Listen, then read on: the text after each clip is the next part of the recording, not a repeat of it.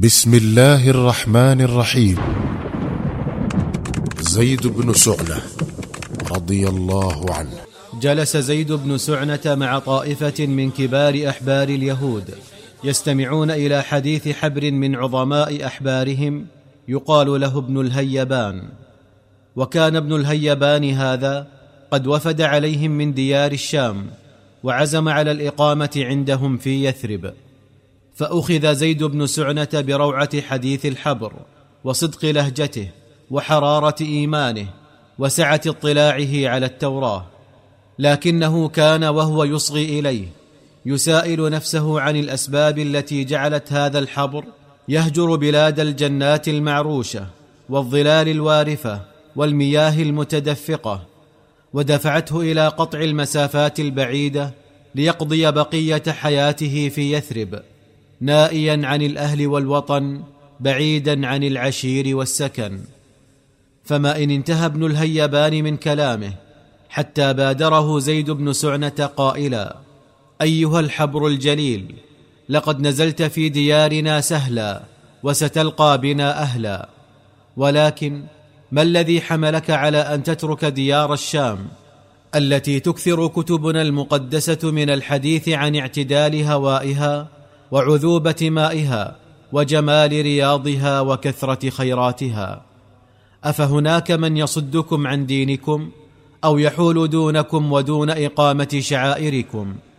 فقال الحبر والله إن ديار الشام لك ما وصفت وأكثر مما وصفت طيب ماء واعتدال هواء ووفرة خير ونحن فيها آمنون مطمئنون وإنما أخرجني منها ترقب ظهور نبي أطل زمانه وآن أوانه.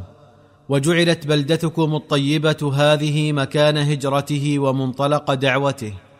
فقال زيد بن سعنة أتعني به ذلك النبي العربي الذي نجده في كتبنا ونبشر به أبناءنا؟ فقال ما عنيت إلا هو. ثم طفق الحبر يحدث القوم عن شمائل النبي المرتقب.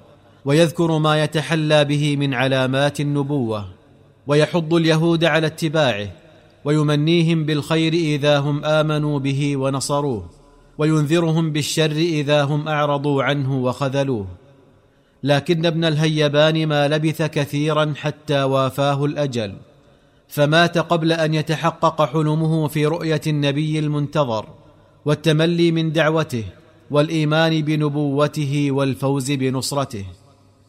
لم يمض غير قليل على وفاة ابن الهيبان حتى طفقت الأخبار تترى على يثرب بظهور محمد بن عبد الله صلى الله عليه وسلم وتزايد أتباعه يوما بعد يوم وصبرهم على الأذى في سبيله وسبيل ما جاءهم به من الحق.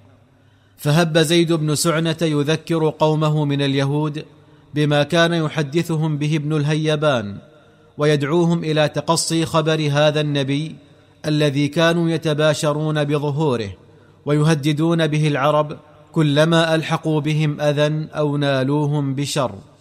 وطفق يحضهم على المبادرة إليه والإيمان به قبل أن يسبقهم أحد إلى هذا الخير العظيم. لكن زيدا لم يلق من قومه اليهود إلا الإعراض والصد. ثم بدأ يشعر بنار الحقد التي جعلت تنهش أكبادهم حسدا لهذا النبي الذي أخذ نجمه يعلو وطفقت دعوته تتألق. ثم جعلت الأيام تمضي سراعا والأحداث تترى تباعا. فإذا بقوافل المؤمنين المهاجرين من مكة تنزل في يثرب على الرحب والسعة فتلقى بالأهل أهلا وبالإخوان إخوانا. وإذا بالبشائر تغمر المدينة بأن الرسول صلوات الله وسلامه عليه قادم إليها مع صفيه وخليله أبي بكر الصديق. فضجت يثرب بالفرحة وتألقت بالبهجة. وخرج الناس زرافات ووحدانا لاستقبال نبي الهدى والرحمة صلى الله عليه وسلم وصاحبه. فازداد اليهود غما على غم وشحنت صدورهم حقدا على حقد لكن زيد بن سعنة كان له شأن آخر. فلنترك له الكلام ليروي لنا قصته مع رسول الله صلوات الله وسلامه عليه. قال زيد بن سعنة لقد تأملت هذا القادم محمد بن عبد الله أشد التأمل وأعمقه وتتبعته أدق التتبع وأقصاه فلم تبق لدي علامة من علامات النبوة إلا رأيتها فيه وعرفتها في وجهه الكريم صلى الله عليه وسلم بعد أن تحريته وأطلت النظر إليه. إلا اثنتين لم أقف عليهما عنده. أولاهما أنه يسبق حلمه جهله وثانيتهما أنه لا تزيده شدة الجهل عليه إلا سماحة وليونة. فجعلت أبحث عن هاتين العلامتين حتى وجدتهما فيه.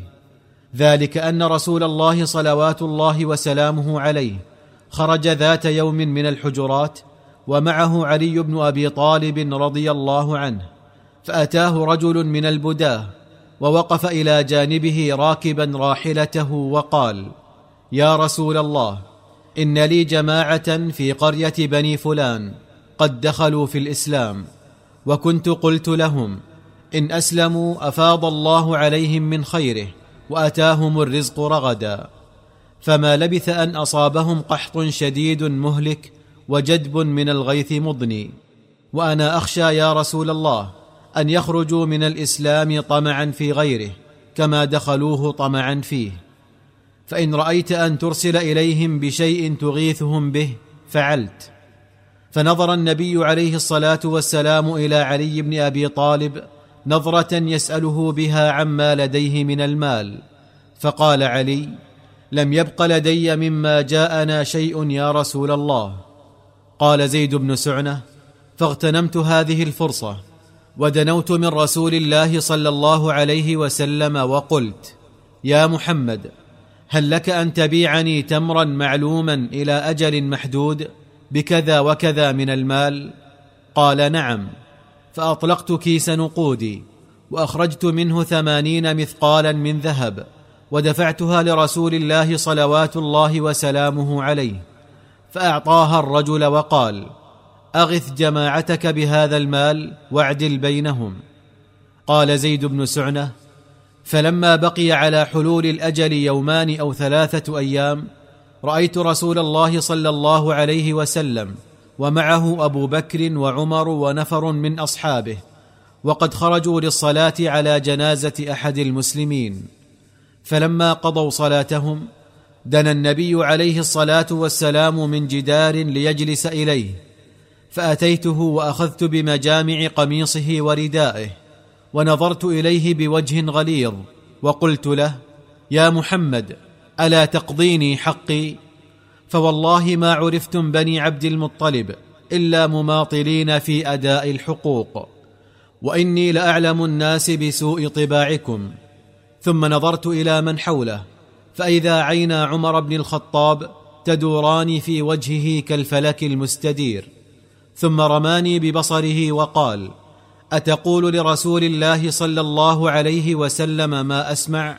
وتصنع به ما أرى فوالذي نفسي بيده لولا ما أحاذر من تفويت فرصة الإيمان عليك لضربت بسيفي رأسك. أما الرسول الأعظم صلوات الله وسلامه عليه فنظر إلي في سكون وتؤدة ثم التفت إلى عمر وقال يا عمر لقد كنت أنا وهو أحوج إلى غير هذا منك فلقد كان عليك أن تأمرني بحسن الأداء وأن تأمره بحسن الطلب. ثم قال له اذهب به يا عمر فأعطه حقه وزده عشرين صاعا من تمر جزاء ما رعته. فسكنت نفس عمر ثم ذهب بي وأعطاني حقي وزادني عشرين صاعا من تمر. فقلت ما لي من حق في هذه الزيادة يا عمر؟ فقال أمرني الرسول عليه الصلاة والسلام أن أعطيها لك جزاء ما رعتك فخذها. فقلت أو تعرفني يا عمر؟ فقال لا. فقلت أنا زيد بن سعنة. فقال الحبر؟ فقلت نعم. فقال فما دعاك إلى أن تفعل برسول الله صلى الله عليه وسلم ما فعلت وأن تقول له ما قلت. فقلت يا عمر لم يكن من علامات النبوة شيء إلا وقد عرفته في وجه الرسول صلى الله عليه وسلم حين نظرت إليه. إلا اثنتين لم أجدهما فيه. أولاهما أنه يسبق حلمه جهله وثانيتهما أنه لا تزيده شدة الجهل عليه إلا حلما. وقد وجدتهما الآن. فأشهدك يا عمر أني قد رضيت بالله ربا. وبالإسلام دينا وبمحمد صلى الله عليه وسلم نبيا وأن شطر مالي صدقة على أمة محمد صلى الله عليه وسلم. قال عمر بل قل على بعضهم فإنك لا تسعهم جميعا. فقلت على بعضهم. ثم رجع عمر بن الخطاب وزيد بن سعنة إلى الرسول صلوات الله وسلامه عليه. فقال النبي صلى الله عليه وسلم ما أرجعكما؟ فقال زيد لقد رجعت لأشهد أن لا إله إلا الله وحده لا شريك له وأشهد أنك عبده ورسوله وأنك صفوة أنبيائه وخاتم رسله. اعتنق ابن سعنة الإسلام. بعد تأمل وتتبع لأخبار الرسول الأكرم صلى الله عليه وسلم.